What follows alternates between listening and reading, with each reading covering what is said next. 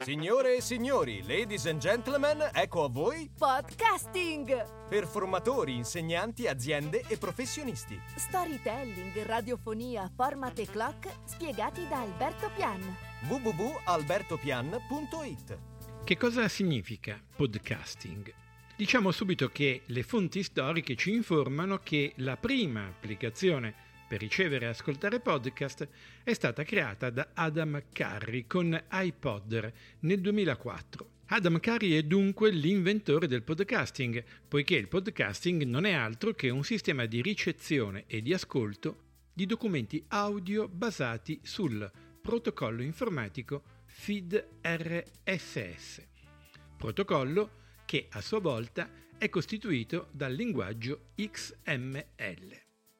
Se Adam Curry è stato l'inventore del podcasting, la definizione di podcasting risale invece a un altro pioniere americano, Doc Searle.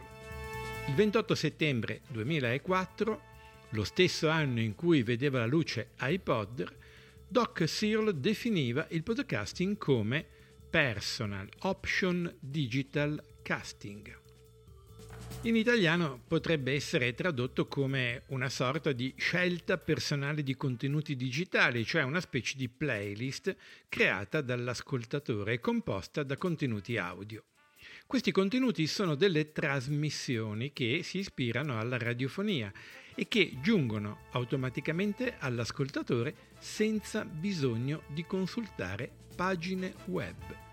Semplicemente l'ascoltatore si iscrive al podcast e riceve sul suo dispositivo tutti gli aggiornamenti man mano che questi escono.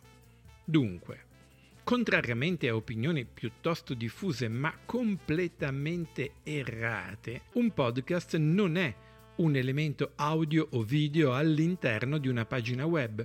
Infatti, le soluzioni per inserire contenuti audio in pagine web possono essere il prodotto di infinite combinazioni, dalle tecnologie Java, Flash all'HTML5, passando anche per semplici link o tecniche di embedding.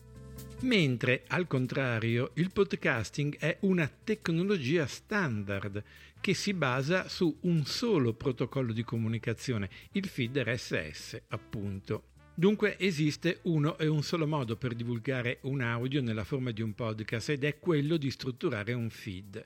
Però fin dalle sue origini i tradizionali podcast non si limitavano solo a contenuti audio perché potevano essere trasformati in podcast aumentati.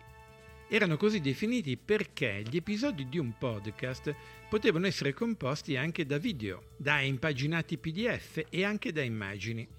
Allo stesso tempo l'episodio audio di un podcast poteva contenere lunghi testi, per esempio spiegazioni, traduzioni in altre lingue, indicazioni, trascrizioni della stessa trasmissione. Pur riferito a contenuti audio e al mondo radiofonico, fin dall'inizio il podcasting nasce come strumento globale di distribuzione automatica e su abbonamento, cioè iscrizione, dei contenuti gratuitamente e questo rappresenta una vera e propria rivoluzione. Il podcasting infatti nasce da una visione, una visione diversa su come fruire i contenuti della rete.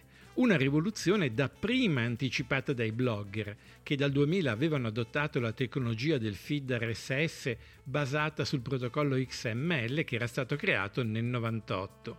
Così come per i testi dei blog, anche i contenuti audio multimediali si dovevano poter ricevere automaticamente sul proprio dispositivo senza bisogno di indagare numerose pagine web e senza rimanere connessi in lunghe ricerche.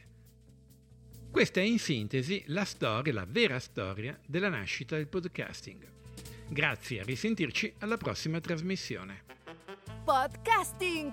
Per formatori, insegnanti, aziende e professionisti. Storytelling, radiofonia, format e clock spiegati da Alberto Pian.